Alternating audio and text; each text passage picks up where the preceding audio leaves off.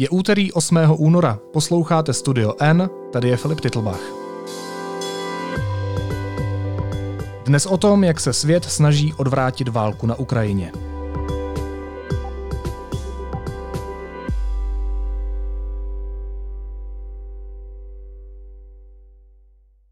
We had an opportunity to have a very productive meeting. Schönen Dank, einen schönen Nachmittag auch von meiner Seite aus. Good afternoon from my side as well. Merci beaucoup, Président. Merci, Vladimir. Председательствует в Совете Европейского Союза. Kvůli napětí na rusko-ukrajinských hranicích se setkali světoví politici. V Bílém domě americký prezident Joe Biden s německým kancléřem Olafem Scholzem a v Kremlu ruský prezident Vladimir Putin s jeho francouzským protějškem Emmanuelem Macronem. Existuje v této krizi ještě prostor pro diplomacii? Hosty podcastu jsou reportérka Petra Procházková a politický geograf Michal Romancov. Michale, Petro, vítejte. Ahoj. Ahoj, dobrý den, zdravím. Ahoj, já také zdravím.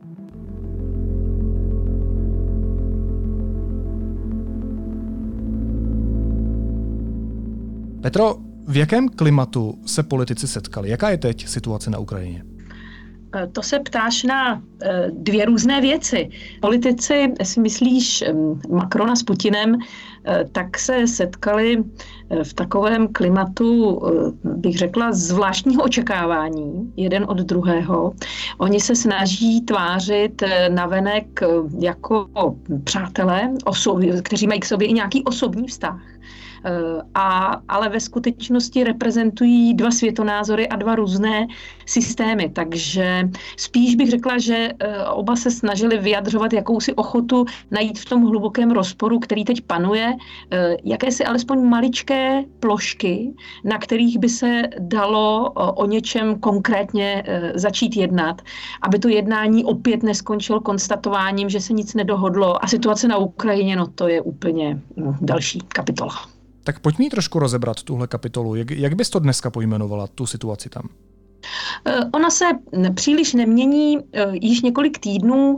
Víme, že to napětí tam stále trvá. Neřekla bych, že eskaluje. Teď je zajímavá taková situace před desátým únorem, kdy začínají v Bělorusku velká rusko-běloruská cvičení, takže Ukrajina musí mít pocit jistého obklíčení, protože Rusko opravdu koncentrovalo na hranicích, poblíž hranic Ukrajinou velká, velké množství vojsk. Na druhou stranu Kreml stále opakuje a opakoval to i po tom setkání s Macronem, že to není stav trvalý, že například z Běloruska po tom cvičení, které má trvat deset dní, všechna vojska budou, ruská vojska budou stažena. Takže je to takový ping-pong, je to taková prostě hra na nervy trošku. Nejvíc líto je mi v tom občanů, protože ti někdy mají tu tendenci, že příliš věří slovům politiků a diplomatů a pak se musí bát, ale ono je to zatím naštěstí hlavně o diplomacii a o přetahování se, anebo možná spíš přetlačování se. A ta situace na Ukrajině je poměrně stabilně napjatá. Ce pourquoi je suis là aujourd'hui, c'est que nous avons besoin d'un réengagement collectif, celui de la Russie, celui des États-Unis d'Amérique dont je me félicite, celui des Européens et de l'ensemble des alliés, pour concrètement d'abord essayer au maximum de lever les malentendus du passé. Petra začala rovnou schůzkou Putina s Macronem, ale nejprve se setkali americký prezident Biden s německým kancléřem Scholzem.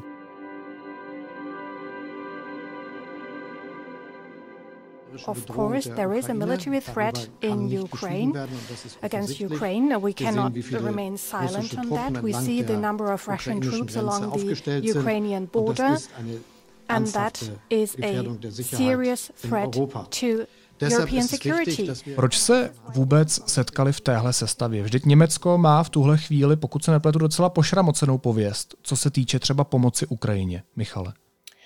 Je zapotřebí vzít v úvahu dvě věci. Tou první je, že Německo vlastně od, po celou tu dobu, od konce druhé světové války, patří mezi nejdůležitější spojence Spojených států.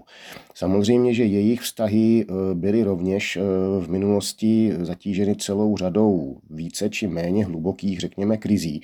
Nicméně Bonn a potom od sjednocení v roce devatenáct devadesát znovu tedy Berlín a Washington se vzájemně vnímají jako důležité privilegované partnery. Čili to je první celkem srozumitelná záležitost.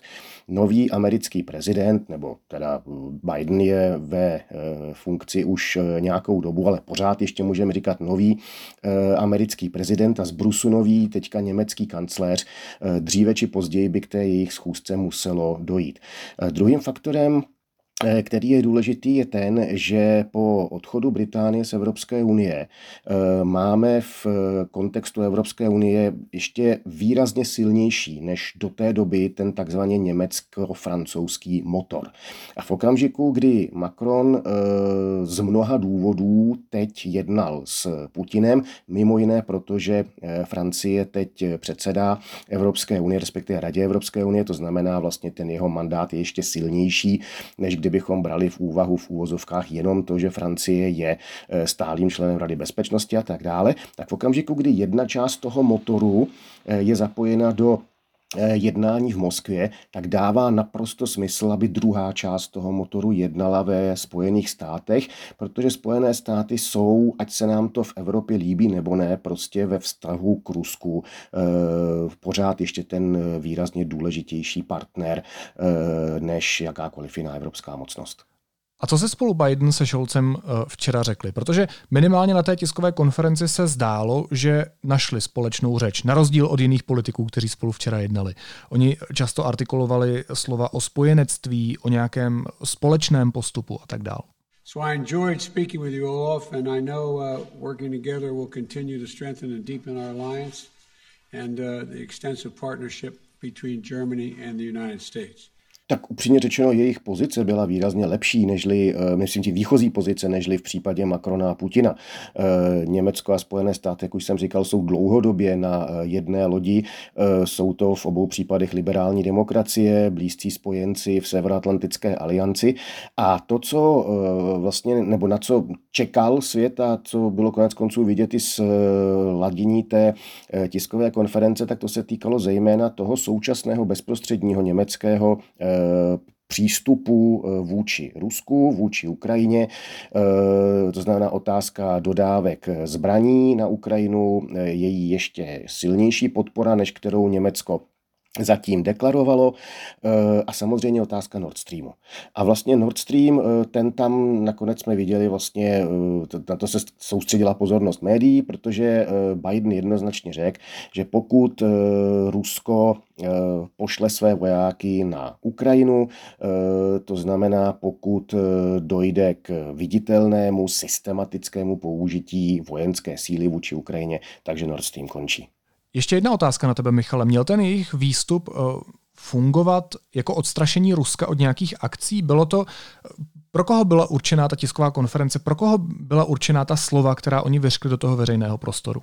No tak nepochybně pro veřejné mínění jak na západě, tak v Rusku. Určitě to byl i signál pro Putina, respektive případně pro Macrona a Zelenského, což jsou ti další vlastně důležití, logicky důležití aktéři v kontextu toho dění, které nás zajímá.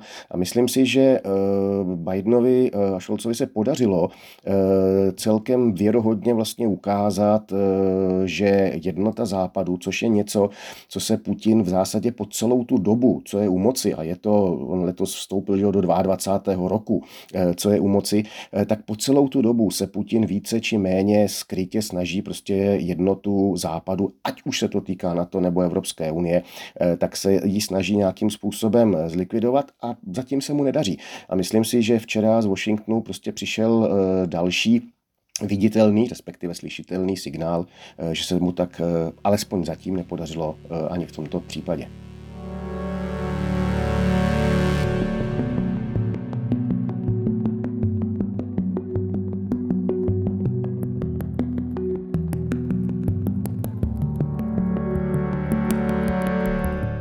Отказа от размещения альянсом ударных систем вооружений на российских границах и возврата военного потенциала и инфраструктуры блока в Европе к состоянию тысяча девятьсот девяносто седьмого года, когда был подписан основополагающий акт Россия-НАТО.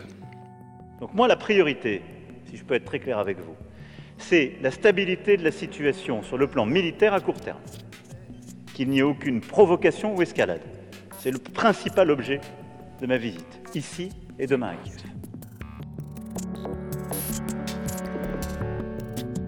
Kdo ale společnou řeč očividně evidentně nenašel, tak to byl ruský prezident Vladimír Putin a francouzský prezident Emmanuel Macron. Taky se ti, Petro, zdálo, že oba mluvili tak trochu jinou řečí, a teď tím nemíním ruštinu a francouzštinu, ale jako by se ani přes ty tlumočníky nechtěli rozumět. A nebo je ten kontext takový, že, že oni si prostě rozumět nemůžou vzhledem k tomu, že oba, jak si sama říkala v té své první odpovědi, reprezentují úplně jiné hodnoty, úplně jiné struktury. Tak oni skutečně reprezentují úplně dva rozdílné světy, hodnotové systémy, ale na druhou stranu seděli spolu šest hodin. To znamená, že museli těch šest hodin, když možná chvíli jedli a měli možná nějaké malinké přestávky, tak prostě spolu šest hodin komunikovali. A i když ano, máš pravdu, že na té tiskové konferenci, která probíhala v hluboké noci v Moskvě ještě o dvě hodiny víc než u nás, takže opravdu to byla noční tiskovka, tak to tam vypadalo, že každý si říká tak trochu to své. Tak já jsem tam, a možná jsem to chtěla vidět a že jsem to hledala a čekala jsem na ty náznaky, že přece jenom tam jakési, že to nebylo prostě plané posezení, ze kterého vyšli dva muži se zcela rozdílnými názory a jediné, na čem se dohodli, že se zase zatelefonují. Jo, to, je, to by bylo málo. Tak já jsem tam přece jenom takové náznaky jakýchsi, jakýchsi bodů, na kterých by se možná v budoucnu ještě dal ten dialog stavět. Já jsem je tam viděla a tam je velmi důležité, že my nevíme přesně, s jakými těmi nápady přišel Macron za Putinem, protože je zcela zřejmé a oba to potvrdili, že Macron tam přednosil jakousi novou vizi evropské bezpečnosti, která sice nebude úplně tím zrušením toho starého, ale bude to nová architektura. A nezdálo se, že by ji Putin šmahem zavrhl. To znamená, že v té nové stavbě je pro Rusko vyčleněno nějaké místo a licitace může jít o to, jaké. Tak si myslím, že přece jenom to nebylo tak úplně, že by tam hovořil slepý s hluchým, že tam chvílemi jakési, jakési náznaky porozumění byly. Macron vlastně naznačil, i když možná je dost slabé slovo, naznačil, když se tak koukal tím pohledem přímým na Vladimíra Putina na druhou stranu k tomu, k tomu ruskému stolečku, ruce v bok, tak vlastně v celku jasně říkal, že je potřeba hledat nějaké prvky nové evropské architektury, jak si to sama zmínila, hledání určitého soužití s Ruskem. Ale já moc nevím, co si pod tím mám představit. Co, co to má znamenat? Ono je strašně důležité, my teďka jsme v takové fázi, že se obě ty, oba ty světy, ten kolektivní západ, jak se tomu říká, a Rusko, že se vymezují. Je to takové prostě, trošku mi to připomíná dva kohouty, jak stojí proti sobě a teď se čepíří a dává, dávají najevo, že ani jeden neustoupí. Ale oba vědí, že k tomu dojde. A nakonec, pokud chtějí na tom smetišti vydržet oba, a v případě Ruska a kolektivního západu nebo Evropské unie nebo Evropy jako takové, to jinak není možné. Prostě nemůžeme se my nebo oni odstěhovat. Tady jsme a musíme najít nějakou, nějakou formu soužití, protože ani Ukrajina dlouhodobě nevydrží ten obrovský tlak a to, to neustálé harašení zbraněmi. Je to psychicky, ale i finančně strašně náročné. Takže to hledání je jako jasné a legitimní.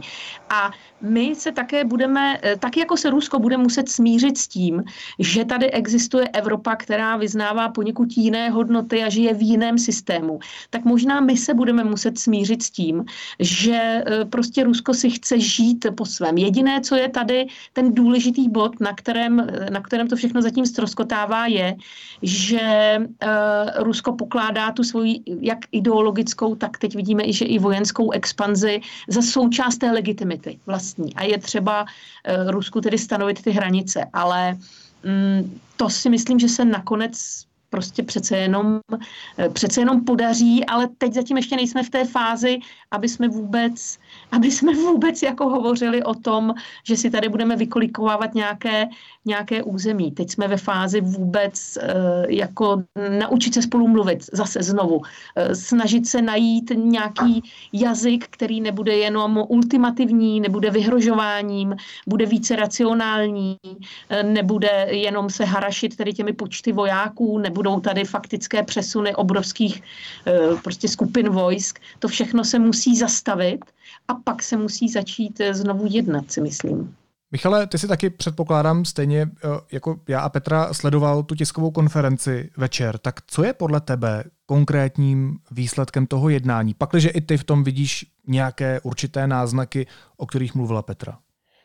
Já jsem včera vlastně psal na svůj twitterový účet, že v tento okamžik nevidím v Evropě nikoho jiného, kdo by byl lépe vlastně z hlediska statusového přeturčen k jednání s Putinem z Evropanů, než je právě francouzský prezident.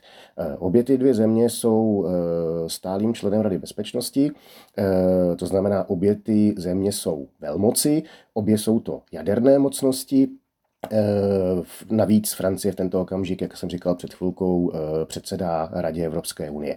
To znamená, to je něco, co žádný jiný evropský stát, zejména v okamžiku, kdy Británie z Evropské unie odešla, prostě nedá dohromady. Samozřejmě se to bude týkat i České republiky, protože my potom převezmeme po Francii předsednictví. V tomto ohledu si myslím, že je přirozené a dokonce žádoucí, aby se Macron s Putinem sešel, a to, jak to včera probíhalo, tak nakonec to nebyl vlastně žádný průlom nenastal. Upřímně řečeno, ono se to asi ani nedalo čekat. Podstatné je, že nedošlo k žádnému kolapsu. A ten kolaps mohl vlastně nastat ze dvou důvodů. Za prvé by se ukázalo, že ty pozice jsou fundamentálně prostě neslučitelné a tím pádem by Putin mohl prostě říct tak a já už vás mám plné zuby, já už s vámi dál jednat nebudu. Co je totiž podstatné, Západ upřímně, a to říkají Američané, to říkají Britové, to říkají Francouzi nebo Němci, ze Západu zní, my chceme jednat. A jednání vnímáme jako proces. Všechny naše systémy politické jsou na tomhletom modelu prostě založené. To znamená, pro nás jednání je něco, na co jsme zvyklí. V Rusku ne, v Rusku to takhle nefunguje. Rusko chce dohodu. A my máme představu, že k té dohodě se dobereme prostřednictvím jednání a Rusko může mít prostě představu, že se k té dohodě prostě dohrabe nějakým jiným způsobem. A ten z mého pohledu nebezpečnější kolaps mohl nastat v tom, že prostě by Macron ve snaze vlastně přihřát si svou vlastní polívčičku a ukázat se být prostě silným, nejenom evropským, ale světovým lídrem, že by prostě Putinovi jedno, jednostranně pardon, přislíbil něco, co by nebylo předjednáno, něco, co by poškodilo ať už e, Ukrajinu, nebo Západ, nebo Spojené státy. A tahle ta alternativa bohužel také připadala v úvahu. Já neříkám, že byla e, nějakým výrazným způsobem silná, ale v úvahu to e, připadlo. Zaplať pánbůh, k ničemu z tohohle toho nedošlo a naprosto souhlasím s tím, co říkala Petra, že to vypadá, že se dohodne na tom, teda, že bude zapotřebí vystavět nějakou novou architekturu evropské bezpečnosti, ale tam také rovněž z Macronových úst jednoznačně zaznělo, že ale proto máme vytvořené základy. To znamená, já předpokládám, že teď vlastně Evropané nebo Západ, kolektivní Západ, budou jednat vlastně o podobě těch základů. To si myslím, že bude náročné, bude to trvat dlouho, nicméně pokud se shodneme na podobě těch základů, tak v uvozovkách máme vyhráno.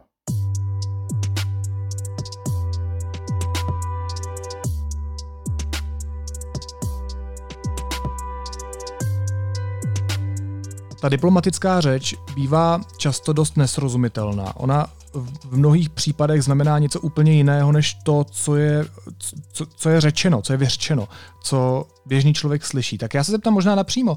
Představ si, Petro, že seš Macron. Máš za sebou šest hodin setkání s Putinem. Máš za sebou tiskovou konferenci, kterou jsme všichni viděli.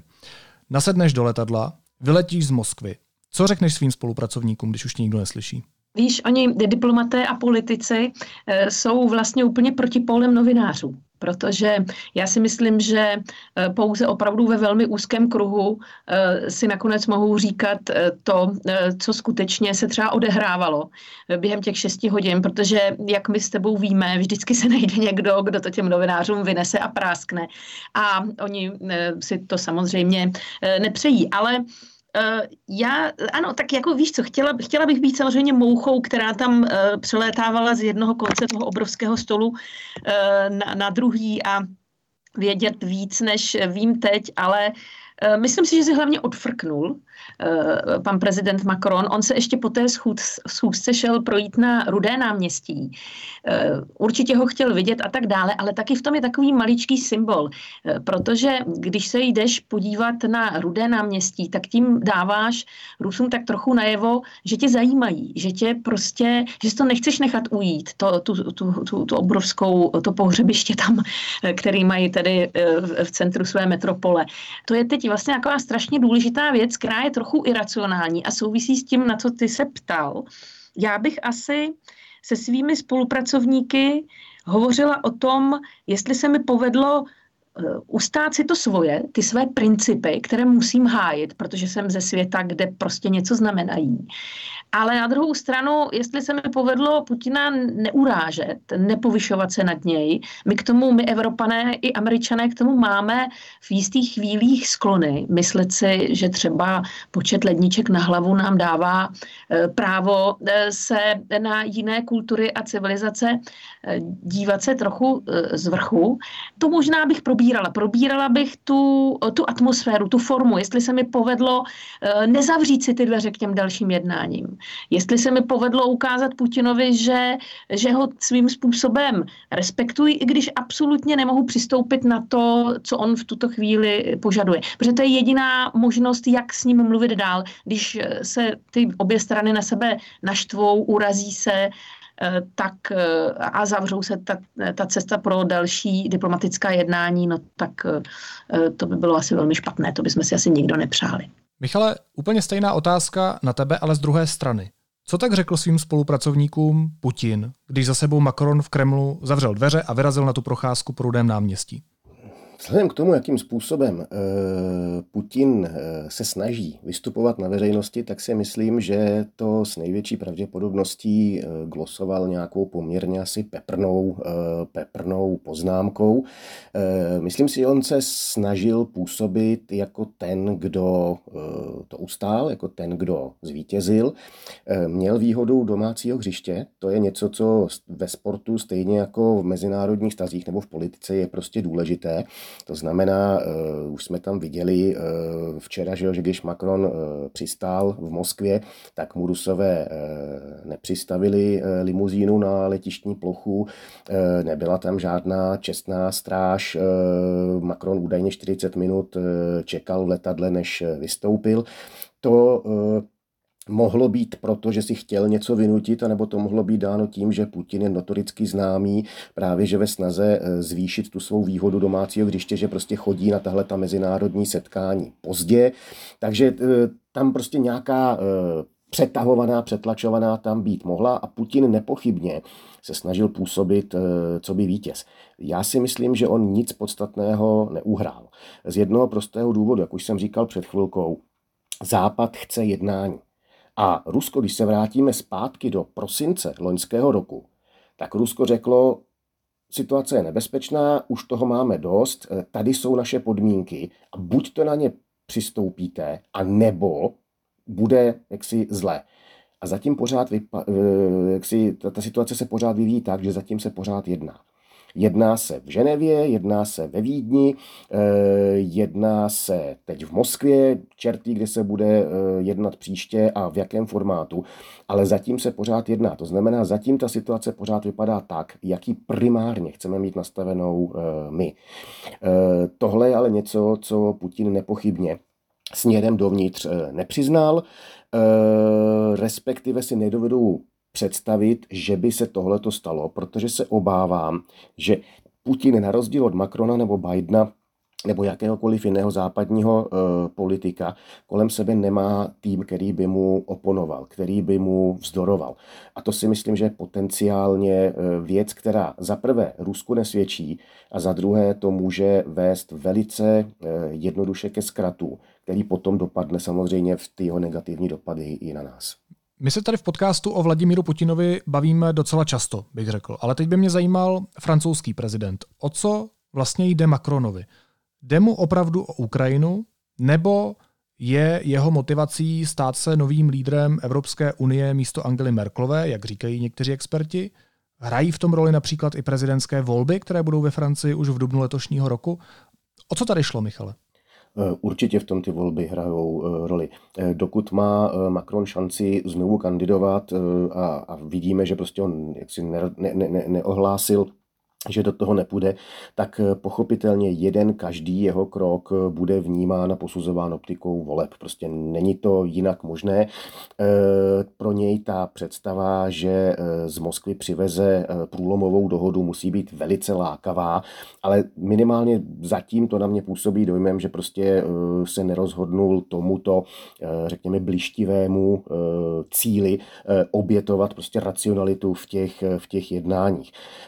E, Macron je francouzský prezident a my skutečně tady v Česku si myslím, vlastně my nevěnujeme Francii pozornost. My upřímně řečeno věnujeme pozornost velice malému množství zemí, jejich potřeb, jejich problémů. Konec konců jedno to je krásně vidět právě ve vztahu k tomu, co se v současnosti děje mezi Ruskem a Ukrajinou. Zjistí, že na jedné straně tady máme ty, kteří se domnívají, že když nepolezeme do zadku Rusku, tak prostě jaksi přivodíme katastrofu. Na druhou stranu tady máme některé politiky nebo i novináře, kteří jsou přesvědčení, že všechno, co vůči Rusku bylo učiněno, je slabé, že prostě je zapotřebí ještě víc chrastit zbraněmi, aniž by se tady vlastně vedla debata o tom, jaké jsou možnosti, aniž bychom se třeba pokusili pochopit, že Francie nebo Německo, anebo menší státy typu, já nevím, Portugalsko třeba nebo Belgie, že mohou vidět tu bezpečnostní situaci úplně jinak, než jaký vidíme my, jaký vidí pobaltské země, jaký samozřejmě vidí Ukrajina. A paradoxem je, že jednou z těch zemí, které my tady v Česku nevěnujeme pozornost, je Francie. Navzdory tomu, že Francie je důležitá nejenom evropsky, ale skutečně světově. Jak už jsem říkal několikrát, je to stálý člen Rady bezpečnosti. Takových zemí je v systému mezinárodních vztahů pouho pouhých pět. A my, jestli věnujeme z téhleté pětky někomu systematickou pozornost, tak jsou to vlastně jenom Spojené státy. My nevěnujeme dostatečnou pozornost ani Británii, ani Francii. U Číny se to ještě pořád učíme a vlastně dlouhodobou pozornost nevěnujeme ani Rusku. My samozřejmě reflektujeme, co se v Rusku jak si děje, ale na úrovni veřejné a zejména politické diskuzi v České republice prostě je pořád fascinující, když si uvědomíš, co všechno občas zní z některých vysoce postavených politiků v České republice na adresu třeba Ruska, jak šílená neinformovanost vlastně u nás v tomto ohledu je a přetrvává. Macron kromě toho, že zamířil do Moskvy, tak zamířil taky do Kyjeva a Putinovi slíbil, že mu po jednání s ukrajinským prezidentem Volodymyrem Zelenským zavolá. Petro, jaká se dá v téhle komunikaci odpozorovat Macronova nebo Putinova, nevím, taktika? Ty jsi se ptal před chvílí, komu vlastně, nebo já nevím, kdo přesně položil tu otázku, ale komu vlastně jde o Ukrajinu, nebo jestli vůbec jde o Ukrajinu. No, já nechci jako být cynik, jo, ale mně se zdá, že v té velké hře, kterou nazýváme hrou o Ukrajinu, jako jsou ty stolní hry, tak by se to tak i mohlo jmenovat, tak o tu Ukrajinu jako o občany Ukrajiny a o budoucnost Ukrajiny z hlediska jejího, jejího prospěchu jde opravdu málo komu. Jo. Já to možná věřím našemu panu ministrovi Lipavskému, který a možná některým politikům právě tady o tom, Jak, mluvil, jak o tom mluvíme, o tom našem prostoru, který má daleko více osobních zkušeností s bývalým Sovětským svazem a s Ruskem, tak myslím, že tady nějaká emoce roli hraje, ale jinak, a tím se tedy dostávám i k tomu, co vlastně, s čím Macron přijel do Kyjeva a proč hned poté slíbil zatelefonovat Putinovi a jak to působí, že v té, v té misi, v té východní misi Macrona, která začala v Moskvě a dnes pokračuje v Kyjevě, jde o to, aby Macron vystoupil, vystoupil jako jakýsi následník Angely Merkelové, opravdu jako evropský lídr, který zachraňuje mír na evropském kontinentu, ne-li, ne-li na celém světě. A že tato role mu před těmi volbami sluší a Jistě mu, jistě mu nějakým způsobem eh, přihodí další hlasy. A eh, on se pokouší, a to nevím, jestli mu vyjde ještě, to se ještě ukáže, on se pokouší najít jakýsi, jakýsi, to, jakýsi můstek, jakousi, jakési světýlko opravdu v temném a velmi dlouhém tunelu, které by mohlo skončit tím, že on by třeba zprostředkoval jednání přímo rusko-ukrajinská, Zelenského s Putinem. On se o to pokusil před několika dny turecký prezident Erdogan, který zve oba politiky do Turecka, a jistě by bylo mnohem pro Evropu lepší, kdyby se ta jednání odehrávala pod taktovkou Macrona, než pod taktovkou pana prezidenta Erdogana. A každý v té hře, když si ji představíme jako tu stolní hru a máme tam ty figurky, tak každý z těch hráčů, který sedí na nějaké straně stolu, si hraje hlavně pro ten svůj, pro ten svůj chlívek, pro ten svůj domeček, snaží se získat benefity pro sebe. Já tady nevidím opravdu politika, který by uvažoval natolik globálně, že by reflektoval zájmy nějakého opravdu širokého, širokého, širokého společenství.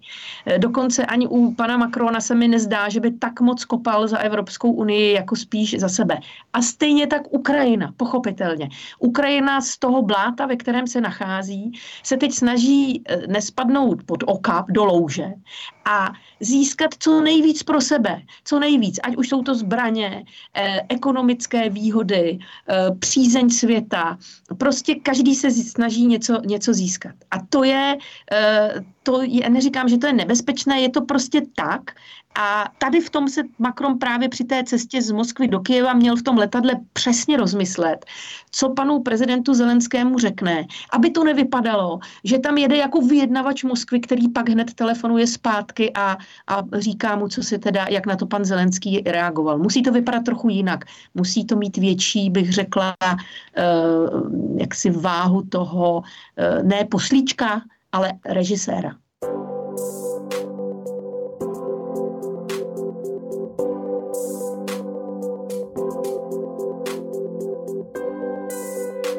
Michale, dá se Putinovi věřit jakákoliv dohoda? Nedá z jednoho prostého důvodu. Rusko dohody neuznává. To je velmi dlouhá tradice, která se táhne z jaksi dřevní historie. Tam jakákoliv dohoda, která byla uzavřena, tak vždycky platila jen tak dlouho, než se změnily silové poměry. A v okamžiku, kdy se e, změnily silové poměry, no tak prostě byla nastaven, nastolena nová realita a vynucena e, nová dohoda. Tohle je velice hezky vidět na tom, jakým způsobem vlastně ruský stát v jeho různých historických podobách dokázal vstřebat do svého obrovského organismu státní útvary, které svého času byly podobně mocné nebo dokonce někdy mocnější, než byla moskevská Rus, a dneska z nich vůbec nic nezůstalo. Astrachaňský chanát, Sibirský chanát, Kazaňský chanát, Krymský chanát, vzpomeňme na trojí dělení Polska, vzpomeňme na plány posledních ruských imperátorů na rozdělení Osmanské říše, a Rusko, kdyby mohlo, tak by vlastně tímhletím způsobem pokračovalo dál. Rusko se vždycky všechny své sousedy snažilo oslabit a podřídit své vůli. Výhodou je, že současné Rusko sice pořád má kapacitu zničit celý svět, ale jinak se jedná o stát, který slábne, který slábne ve všech ohledech měřitelných, které moc má, ať už moc ekonomická nebo jakákoliv jiná. Rusko je zřetelně nejslabší ze silných aktérů v systému mezinárodních vztahů a nejbližší budoucnost na tomhletom nic nezmění. To znamená, pokud my budeme dostatečně trpěliví, dostatečně odhodlaní, tak je krajně pravděpodobné, že by Rusko, když s ním uzavřeme nějakou dohodu, bylo schopné tu dohodu revidovat způsobem, který by pro něj byl výhodný. Nicméně to neznamená, že se o to nebudou snažit. Hosty Studia N byli reportérka Petra Procházková a politický geograf Michal Romancov. Petro, Michale, moc vám oběma děkuju. Mějte se hezky. Ahoj. Hezký den, ahoj. Já děkuju za pozvání a hezký den všem.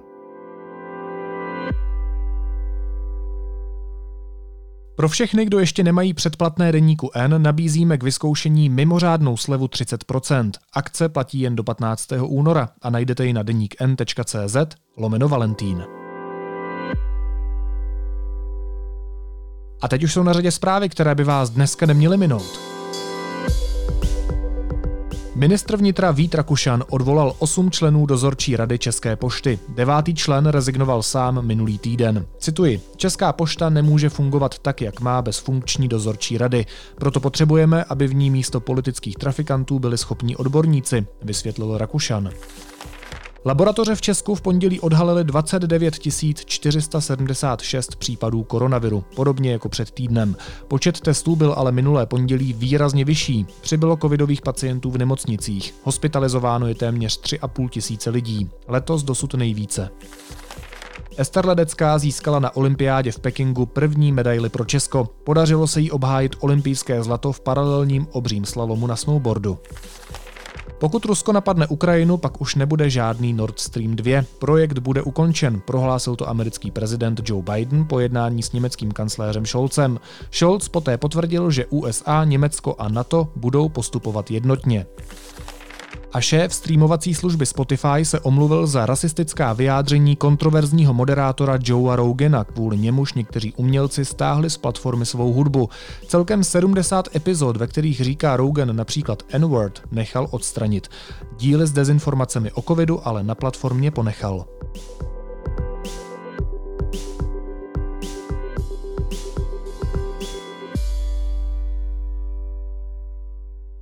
A na závěr ještě jízlivá poznámka. Mark Zuckerberg pohrozil, že pokud jeho společnost nebude moci přenášet data uživatelů na servery ve Spojených státech, vypne v Evropě Facebook a Instagram. Pokud vás tahle představa děsí, tak vězte, že na tom lidé můžou být ještě hůř. Influenceři nebudou mít co žrát a Alena Schillerová si bude muset najít nový, ale třeba tentokrát o něco levnější koníček. Naslyšenou zítra.